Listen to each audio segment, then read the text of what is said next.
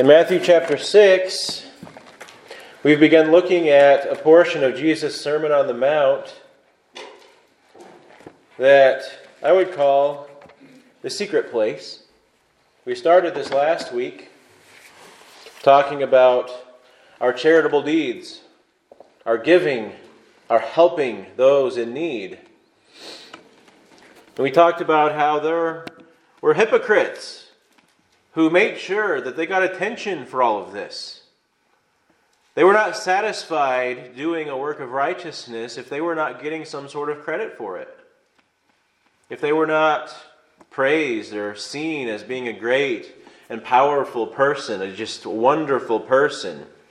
If it didn't benefit them in some way, what's the point of being charitable?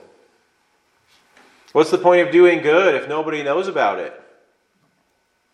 This is hypocrisy. Doing some giving the appearance of something that is not true on the inside. Looking like this good, charitable person when deep down inside we're just ugly. We're not good. We're not charitable. We just want to gain for ourselves. Even if it's just status, even if it's just getting people to like us. It's for us. And Jesus said of these people, they've received their reward. You do this because you want praise? Well, when you receive praise, you got your reward. You got what you're looking for, but you have nothing with God. You have absolutely nothing before God. We talked about how this is actually charitable, charitable deeds, charity, goodness, generosity. These are actually something that's supposed to be done in secret. This is supposed to be a secret place a place where we're actually just communing with God, where we are the hands and the feet of God, and nobody else, as possible, should even know about it. He says, Don't even let your right hand know what your left hand is doing. Then you will have a reward with the Father. When it is simply for the glory of God and the good of that person in need. When it's in secret, the secret place of your life. Something that's not open for everybody to see your goodness, but only that the goodness of God is wrought forth in the world, and the glory from the world is lifted up to the Lord God. And today we're looking at, a, at the second portion of our secret place that Jesus leads us to. He says in verse 5 And when you pray, you shall not be like the hypocrites for they love to pray in the synagogues and on the corners of the streets, so that they may be seen by men. Assuredly, I say to you, they, they have their reward. But you, when you pray, go into your room, and when you have shut your door, pray to the Father who is in the secret place. And your Father who sees in secret will reward you openly. And when you pray, do not use vain repetitions as the heathen do, for they think that they shall be heard for their many words. Therefore, do not be like them, for your Father knows the things that you have need of before you ask Him. In this manner, therefore, pray Our Father in heaven, hallowed be your name. Your kingdom come, your will be done on earth as it is in heaven. Give us this day our daily bread, and forgive us our debts, as we forgive our debtors and do not lead us into temptation, but deliver us from the evil one. For yours is the kingdom, and the power, and the glory forever. Amen. For if you forgive men their trespasses, your heavenly Father will also forgive you. But if you do not forgive men their trespasses, neither will your Father forgive your trespasses. Now, have you ever felt like your prayers are getting no higher than the ceiling in the room that you're in? Have you ever felt that way? I have. I felt that way. In fact, there was one writer, I can't remember his name, who said um, that he suspects that one in a hundred prayers never are really done to God Himself. 99 out of 100 of our prayers are done for us or for those that we are among. When we pray in church, there's a portion of that intent in that person who's praying who is trying to appeal to those around him. When we even when we pray in secret, there's a portion of our soul that is simply just being selfish. It is simply just praying to his own self in his mind, rather than actually focusing on the Lord himself. And if we've ever felt like our prayers are getting no higher than the ceiling, it is not because the Lord has not come to us. Because the Lord is there. It is not His fault that we are just in silence without the presence of God. Perhaps prayer is where we actually most obviously observe our own insincerity and self centeredness. This should be a place, this secret place of prayer, where we share the deepest intimacy with God. Just you and Him in your secret place, communing together. But yet, how hardly, for some of us, does it actually feel like communing? How hardly does it actually feel like we're in His presence, actually talking to Him in the Spirit, in the name of Jesus Christ? How hardly do our prayers really seem more than just words that we know we should do, speak in our heads? And as I said, perhaps prayer is where we most obviously observe our own insincerity. And, I, and because this is a secret place thing, I don't know your prayer lives. I'm not there in your secret place in the room where you've shut your door to pray. I don't even know if you do pray. I'm not there. You don't even know that I pray. You're not there. and in a way, so it should be because that's kind of the nature of the secret place. It's secret. It's not something that's flaunted that we write books about. Hey, I'm going to write you a pamphlet about how my prayer life goes, and I'm going to give it to each member in the church. That's not the way it's supposed to be. He says, Jesus says in Matthew 6 5, When you pray, you shall not be like the hypocrites. For they love to pray standing in the synagogues and on the corners of the streets, so that they may be seen by men. In Acts chapter 3, verse 1, We'll just read that verse real quick. He says, Now Peter and John went together to the temple at the hour of prayer, the ninth hour. There were times back then, this is not really how things work in our society, at least for at least within Christendom. We don't have hours of prayer. In Acts 3:1 it shows us that in that society they had an hour of prayer where the people went to the, the temple or the synagogue or wherever it was that they were supposed to commune, and they would go and they would pray at the hour of prayer.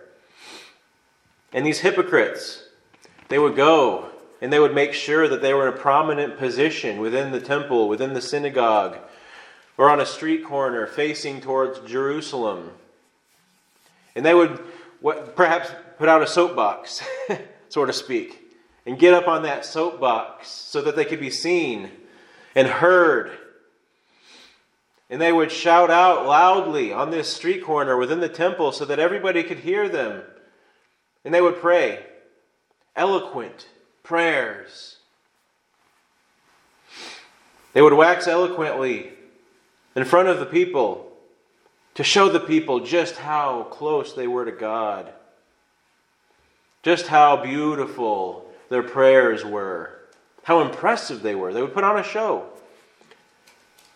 And we discussed last week that one of the ways you could talk about hypocrisy is that hypocrisy, hypocritai was actually a word used for actors. An actor would be a hypocrite in a non derogatory way of using the word.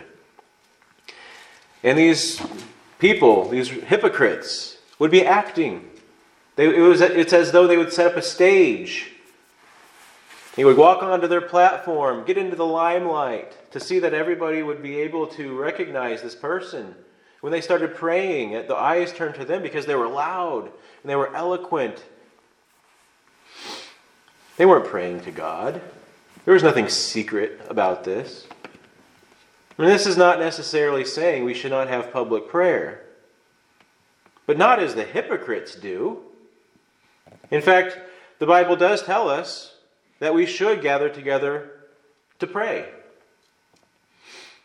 But not like this, not like the hypocrites who are just doing it to fulfill some sort of ambition within themselves. It's the hour of prayer. It's my time to shine. It's my time to be seen by men. And he says, Don't do it to be seen by men. Otherwise, you have no reward from your Father in heaven. Now, what would be the implication there about those who don't do it to be seen by men? Again, we talked about this more detail last week, but when we are intimately involved in a relationship with God, we receive from Him.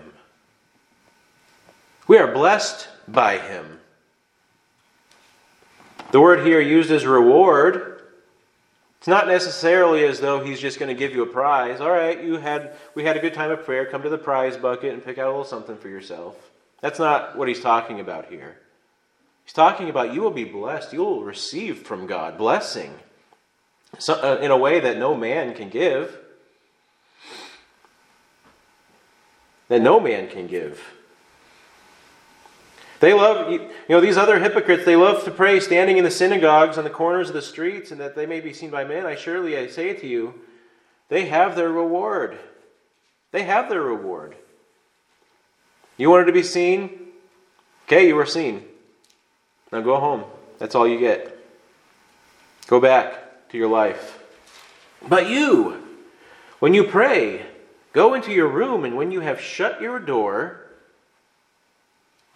See, when you have gone into your room by yourself, shut your door. Don't even let the door be open so that the people in the next room could hear you. This is a similar concept to don't let your right hand know what your left hand is doing. Shut off the medium through which anybody else could see or hear the secret place, this intimacy that you're having with God. I'm going to have a couple of illustrations from David Brainerd today. I've been reading through him and reading through his life a little bit. And at the end of his life, he died at 29 from tuberculosis, very young. And he had written journals and journals and journals about his, his prayers, his thoughts, his desires for the, the Native Americans that he was ministering to. And in his last days, he was living with Jonathan Edwards, which most, most of us are, are familiar with, the most, one of the most um, prominent preachers of that day. Jonathan Edwards was taking care of David Brainerd in his last days. And Brainerd told Edwards, After I'm dead, burn all of my journals. Burn them all. I don't want anybody to read them. Those were his secret place. That's where he communed with God through his journals. That was not open for people to see. That was not open for anybody else. This was him and God. Jonathan Edwards ultimately ended up talking him out of that, um, which may or may not have, you know, been okay. But you know, that's up to them. Who am I to judge Jonathan Edwards and David Brainerd? um, you know, and many people have been blessed from reading his journals that were published. You can pick those up. You can look for those online and read his journals. But it's just to see the heart there. That this place where David Brainerd was communing with God his, through his journals, that was not for anybody. He did not want anybody else to be part of that. That was not the intention of those things. And in a, in a sense, Jesus is telling us go into a secluded room and shut a door. Don't let there be any way for anybody else in your household to know what you're doing or what you're praying. This is your secret place with God. Do we have a secret place? Perhaps it's a room. Perhaps it's a time of the day when nobody else is around.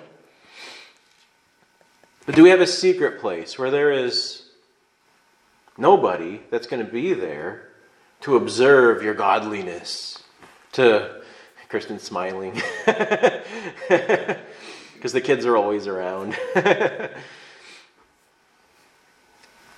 but is there a time or a place for you where you go and you are intimate with God so that nobody else will see and praise you or, or gain a profile of you because of your prayer life? No, this is our place with God. This is our secret place with God. This is not a time for the public to profile you. Not even our family members. This is not a time to be profiled. This is a time for us to commune with God. This is a time for intimacy with God that we don't get for the majority of the day because we're doing business, we're interacting, we're communing with other people which are good things to do, but do we have the secret place where we commune only with God? Just Him and you, where nobody else can enter into that. I mean, have you ever been reading a book and you're into the book and you're you're just into the storyline, and then somebody walks in the room asking you a question? interrupting your train of thought, interrupting the imagination as it's going through this, this novel or whatever it is, or maybe you're learning something, and they interrupt this train of thought. This is why me and Kristen can't really read together, because we're always saying, hey, listen to this. Hey, look at that. well, mostly me. Kristen keeps saying, stop it. I'm trying to read. you know, but have you ever had that? Somebody like me in your life who's just there to interrupt this train of thought, this imagination, this immersion into this, this book you're reading or whatever it is that you're doing that you really need to focus. That's why we need a secret place in our prayer because this is a time where we're communing with God. We're focusing on God. We're involved just intimately in a relationship with Him. And then somebody walks in and interrupts it all, and you, you get thrown out. That's why we need a secret place or a secret time where there's not going to be an interruption. Obviously, you can't control the world and everything around it. You'll be interrupted from time to time. But it's important for us to have the secrecy in our prayer life because this, in addition to the other two things, the charitable deeds, prayer, and we'll look at next week fasting, these are things that God has given us to be intimate with Him to receive blessing from God, not man. Hypocrisy seeks the blessing from man.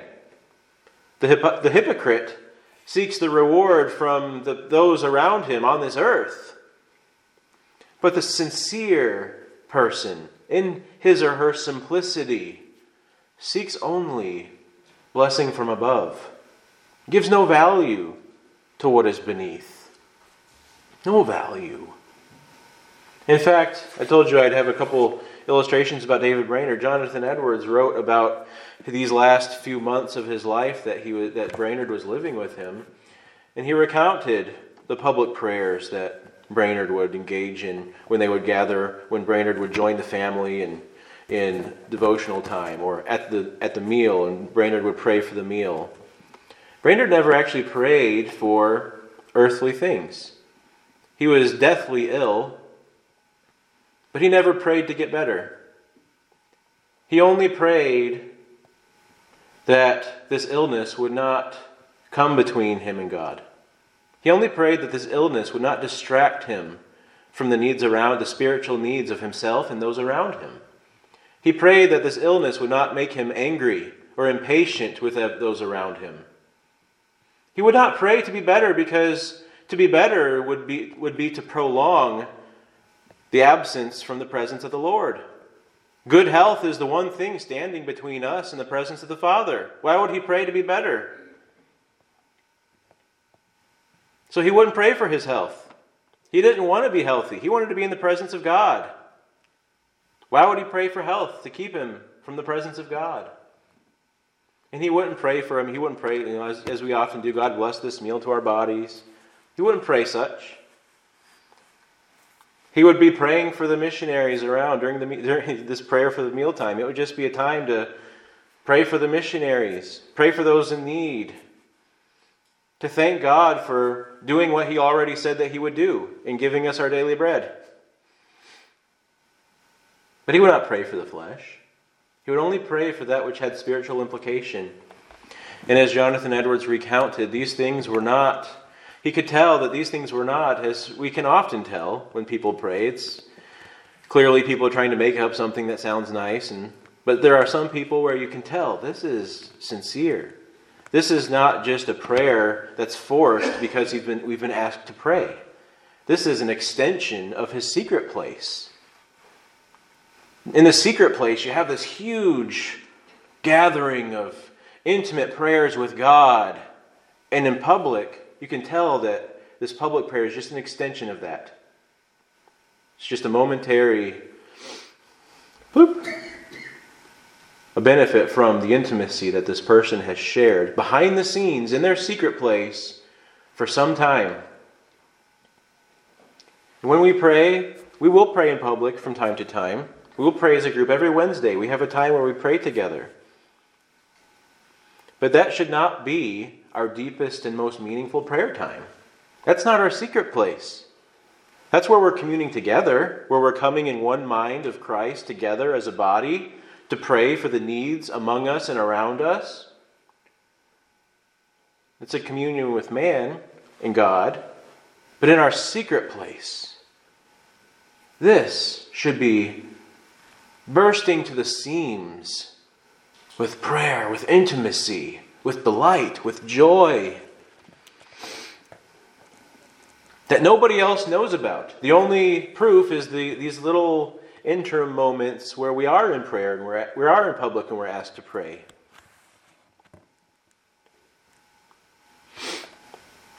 To beseech the Lord with our petitions for the sake of His name, for the sake of His glory. Not a time to wax eloquent or to show off, but simply to emerge from the secret place for a moment, for a spell, and to pray for the sakes of those around us. The secret place. This is where we receive the blessing from God. As we see in verse 6. The Father who sees in secret will reward you openly. Sometimes that happens in the eye of man, not at the intent of men, not the intent of self, but sometimes the Lord gives you that influence. But openly, more or less, suggests at the resurrection of the saints, where you stand before the Lord and He recounts your faithfulness to Him well done, thou good and faithful servant. Enter now into the joy of your salvation. And he proclaims this among the multitude of saints that have already gone before us. Do we live for today? Does that sound depressing to you? if all of the recognition is stored up for the hereafter, I want some recognition now.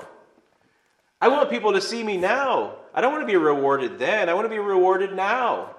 Carnality of mind, that is. Hypocrisy is what that is. I want to benefit from some of this now. What's the point of being so good if nobody knows about it? being so faithful if nobody sees it?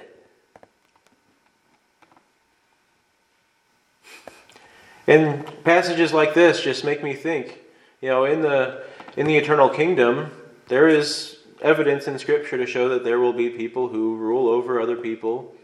And I bet that those people who are in higher positions are people we've never heard of. People who were just faithful among few, who just sought the glory of God and nothing else, who loved the secret place. They would rather be in the secret place than among the populace. Nobody ever heard of them. They never any, wrote any books. They never pushed their name out anywhere. They were never seen by men. They, were, they had blessed others. Certainly, they blessed others. But these people, they saw to it that they remained in the secret place, not in the public eye. And these people we'll see in heaven. We'll know them because the Lord will give us knowledge. But we will have never known them while we lived because they loved the secret place. That's where their best self was, reserved for that place with God alone. You know, when, when Solomon became king, it is said that he offered thousands of burnt offerings on the altar of sacrifice to his God. Thousands! I mean, we live in a farming community here. Can you imagine sacrificing thousands of animals to God? These sacrifices are of no benefit to anybody because they're burnt up.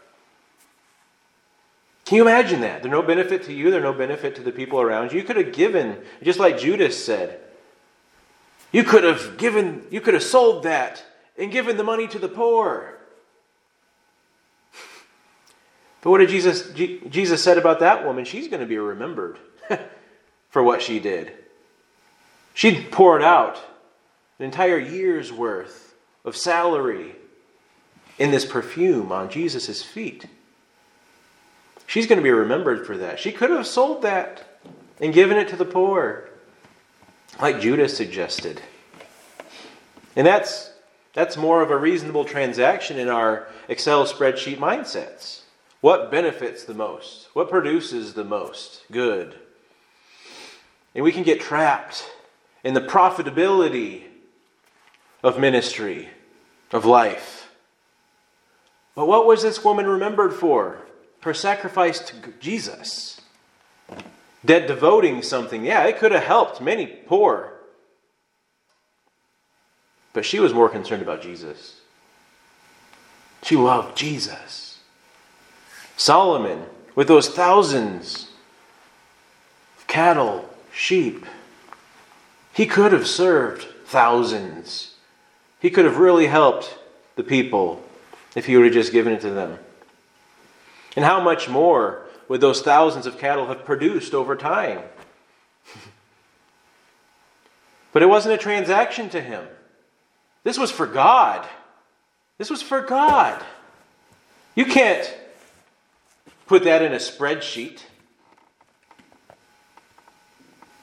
The secret place is where we should live and breathe. That's where we should have our most wonderful moments. This is where we should perhaps be the most eloquent, not before people, but with God. As He rains down His Spirit upon you this is perhaps where we can see the, the deepest and most wonderful wisdom in this secret place from above. Yet that wisdom never touches any, perhaps may not touch anybody else. Why? Because it was in a secret place. What's the use? Why do you ask? Carnal minded person. The use? No. No, not the use. Oh, God. Oh, I'm with God. The sincere, simple person states, I'm with God. That's all I want. I have received the joy from above. and he says in verse 7 And when you pray, do not use vain repetitions as the heathen do, for they think that they will be heard for their many words. This immediately reminds me of 1 Kings 18, if you'd like to turn there with me. 1 Kings 18. Perhaps this popped into your head as well. 1 Kings 18, starting in verse 26. And in this story, Elijah is confronting the prophets of Baal, and he's given them an ultimatum. We're going to set up some altars, and if Baal calls down fire at your prayers, then worship Baal.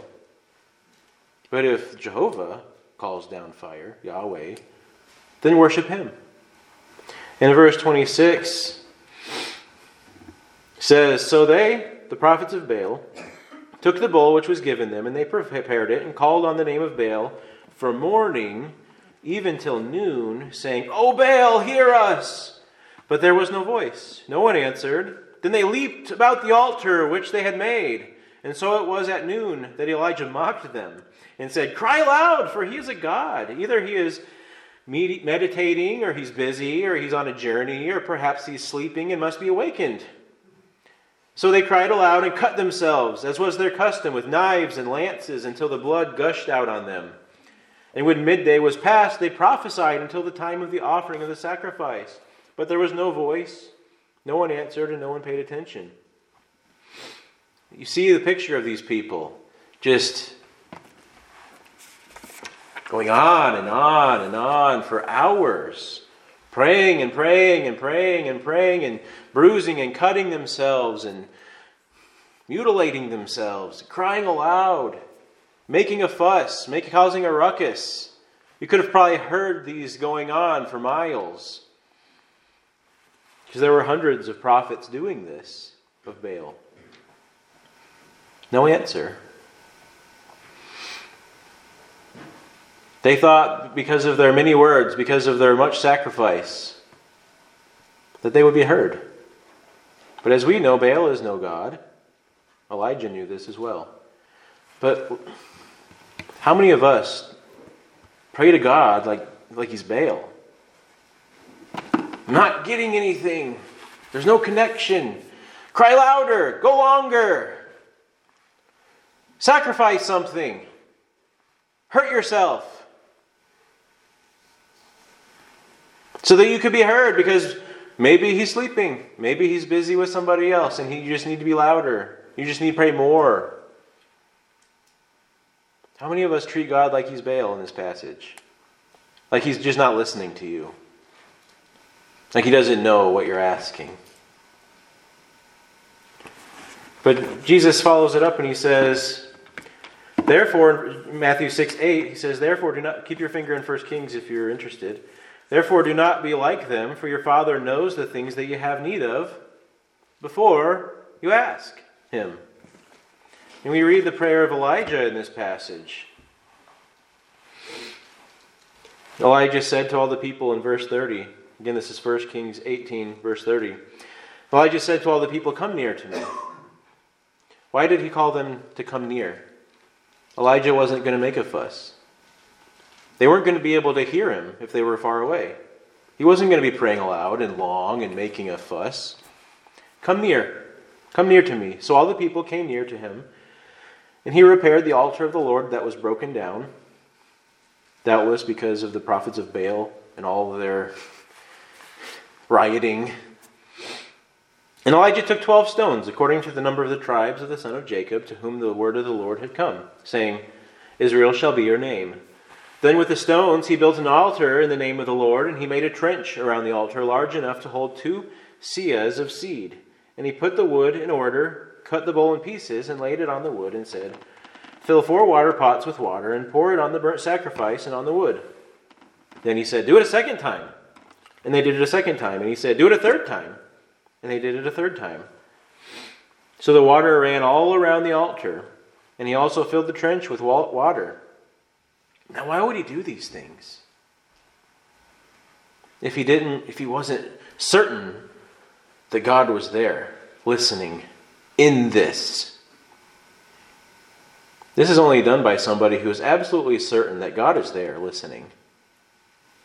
He's right there. He's making it hard for this to be burnt because he knew who he was praying to. And he knew that the one he was praying to knew him and what was going on.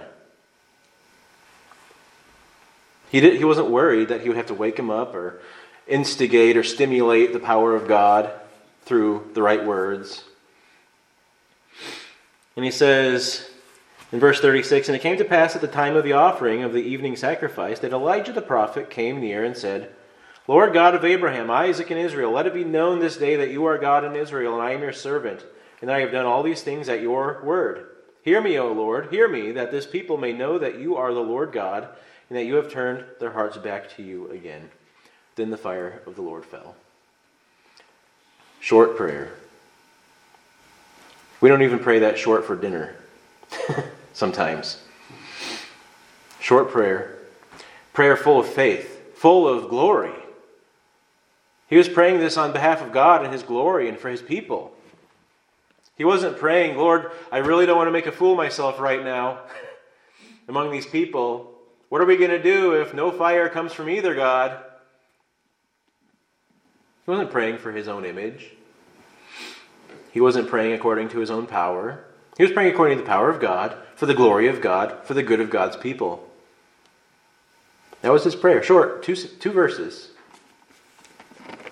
Jesus says, Do not be like the heathen, the heathen who use vain repetitions, thinking that they will be heard for their many words. Do not be like them, for your Father knows the things that you have need of before you ask Him. Do we come to God like we're informing Him? Do we come to God as though we have to stimulate His interest in us?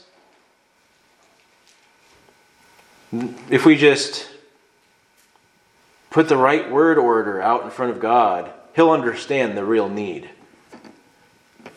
If we just try to say it better, more spiritually sounding, then God will, oh, yeah, I never thought of that before. I guess I will provide this for you. Or do we pray to a God knowing that He already knows? He already knows what you need. You don't have to convince Him. In fact, He knows what you need better than you know what you need. Because we, we pray for silly things, don't we? We pray for things, not like Elijah did, we pray for things that we want to enjoy. We, we pray for things that we would consider our earthly reward, our earthly goodness, earthly pleasures and desires and comforts. Because we just want to be happy. That's really our goal in life. We just want to be happy. Healthy, happy, and rich. That's what we want to be. And you can bring hordes of people into a church preaching. If you follow Jesus, he'll make you healthy, happy, and rich. Why? Because that's what appeals to people. That's what we already want. To be happy, healthy, happy, and rich. right. But that's not what we need. The Bible says God already knows what you need before you ask him. You don't even know what you need before you ask Him. That's why He tells us in verse 9, in this manner, therefore, therefore, because your Father already knows what you need before you ask Him. You start out by saying, Our Father in heaven, hallowed be your name. Your kingdom come, your will be done, on earth as it is in heaven. We have to align ourselves with the will of God. Something that I'm personally trying to say more and more often is if the Lord wills, because the Bible actually tells us to say that, rather than just assuming that we're going to do this or that because we have the power to live out our life. No, rather, we will do this or that if the Lord wills. We must constantly be in pursuit of aligning ourselves with the will of God, the will of knowledge of God, the kingdom of God. Then we will know what we need. Then we will ask for those things that the Lord is already intending to give us. But yet you have not because you ask not. Or you ask so that you can spend it on your pleasures. This is why our many times our prayers don't go past the ceiling because we're not we're praying for stupid stuff that doesn't last beyond today. We're not aligned we have no interest in aligning ourselves with the will of God. We're more interested in God aligning himself with our will. That's why we don't see answers to prayer, because we're not interested in God's will. We just want God to be interested in our will. That's why we end up praying over and over and over and over again for all these things and all these things and all these things, only to feel like we just aren't being heard. God's hearing you. You're just praying for something that's not actually going to satisfy you. You're praying, you're at, it's like you're asking a neighbor to come help you dig a well where there is no water. It's not going to satisfy, it's not going to bear any fruit. Hey, Kirk, would you come over to my house and bring a shovel? We're going to dig a well 50 feet down, even though I know there's no water down there. Let's just let's just do it for fun. Sound good? Are you going to come? right. And you know, sometimes God answers those prayers so that we can see that we're praying amiss. So that we can see that that's not, that's, that's not satisfying. So we can learn to pray according to the will of God. So that we can trust the fact that God really does know what you need and what will bring you satisfaction. So when we pray, I'm not going to get into this whole Lord's Prayer. He says, Be in this manner, therefore, because your Father knows what you need, pray like this Our Father in heaven. Father. The Jews were not used to hearing Father. It was mentioned, you know, God is called Father a few times in the Old Testament, but it is not the predominant image of God in the Old Testament. Father, the one who has bore, has bore us, the one whose job it is to sustain and support us. Without you, we don't even exist. O Father in heaven, hallowed be your name, holy, separate, distinct. Your kingdom come.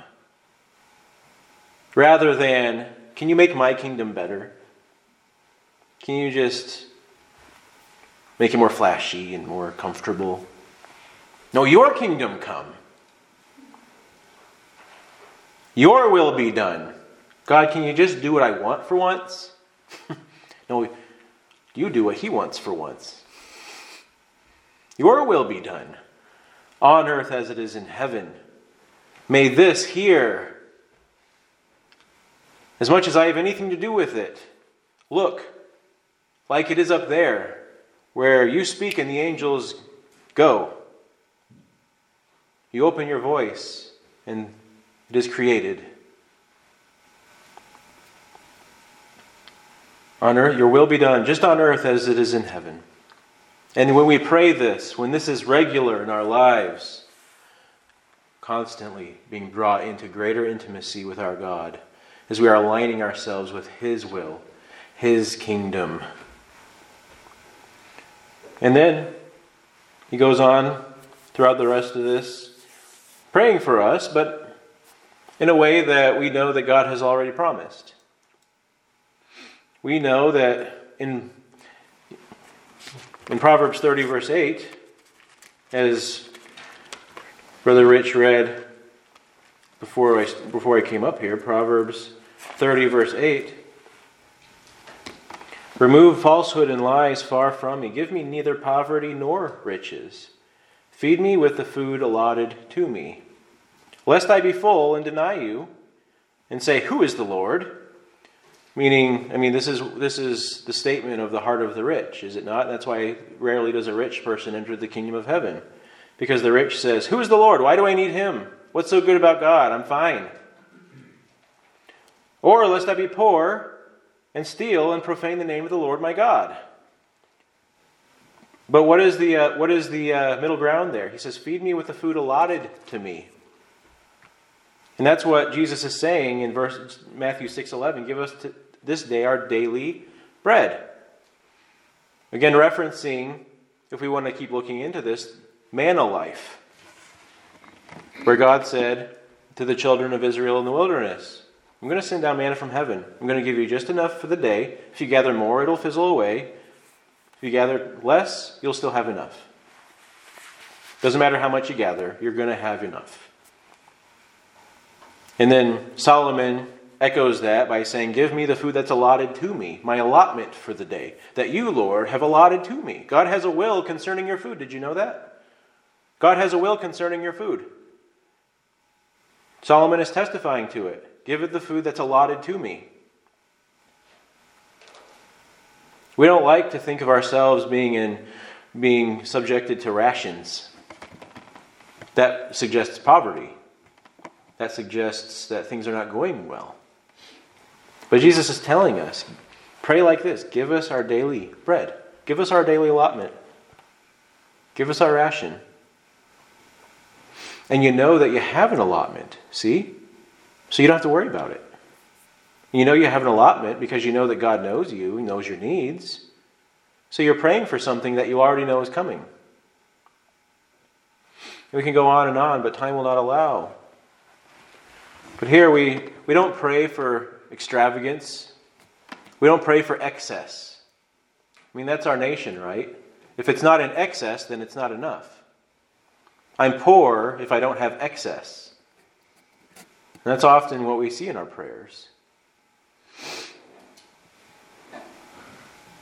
We may be the sickest nation among first world countries, but we're still pretty healthy concerning you know, when you consider how things were in medieval times and other periods of life, even the day of Jesus, where you got sick. Well, there's nothing. There's not a whole lot we can do about it. God knows what you need. God knows who you are. He knows you. And as we read, as I read earlier to open the service, I don't have to. Jesus says, I don't have to pray for you because the Father loves you. The Father Himself loves you. He wants to hear from you. You don't have to pray through a saint. You don't have to pray through Mary. You don't even have to pray through. Jesus doesn't even have to pray on your behalf. The Father Himself loves you. He knows you. He wants you to just come to Him because He's your Father. You don't have to work do any workarounds. God wants to be part of your secret place. Not pushed to a side, not stuck in a corner where sometimes you get to it, sometimes you don't. One of those low priority items that you get to whenever you feel like it. You know, in an occupation, your manager helps you help will help you prioritize. And there are some things where you just know this is not a priority. I'll get to it sometime this week.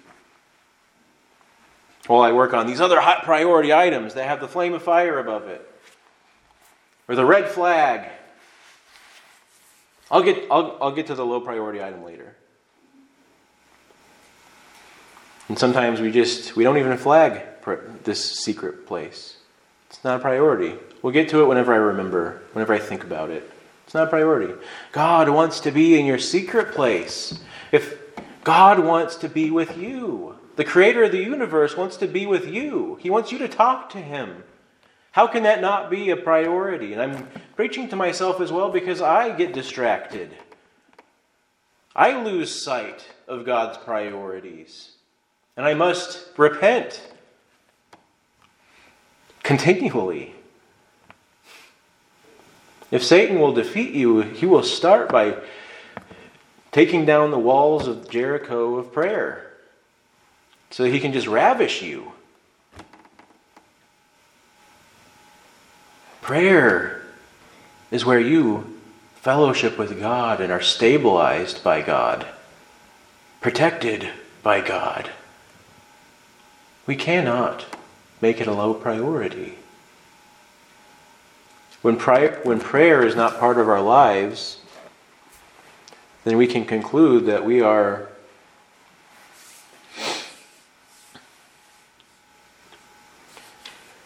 how can I say it? Too into the earth. The earth is too important to us when we have no secret place with God, where we are intimate with Him. Because prayer perhaps above all things, is the place where nobody else is really being profited as people consider profit. But you're fellowshipping with God. And to the person who is awake in his spirit will value that more than anything else. A person whose spirit is confined, suppressed, he will not pray. She will not pray. This is one thing that I've seen in my 32 years of life. Because that's what happens when I don't pray. It's because I'm too into everything that's going on.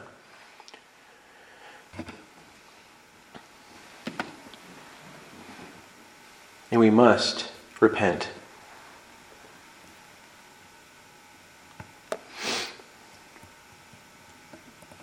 Let us pray. Lord, I thank you that you are so interested in us. I thank you that you are so interested in me.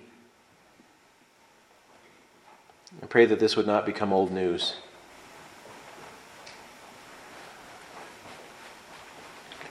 Lord, help us to see your priorities. Lord, give us a secret place. Establish this for us. You will establish it for us, for this is what you want. We know you want this. This is not a carnal desire. Lord, give us a secret place so we might dwell with you, abide with you in Christ. Lord, you love us far more than we deserve. And far more than we can imagine. I just pray, Lord, that you would enlarge our spirit to love you far more than we ever imagined we could have. Lord, convert our soul so that we might be like you. In Jesus' name, amen.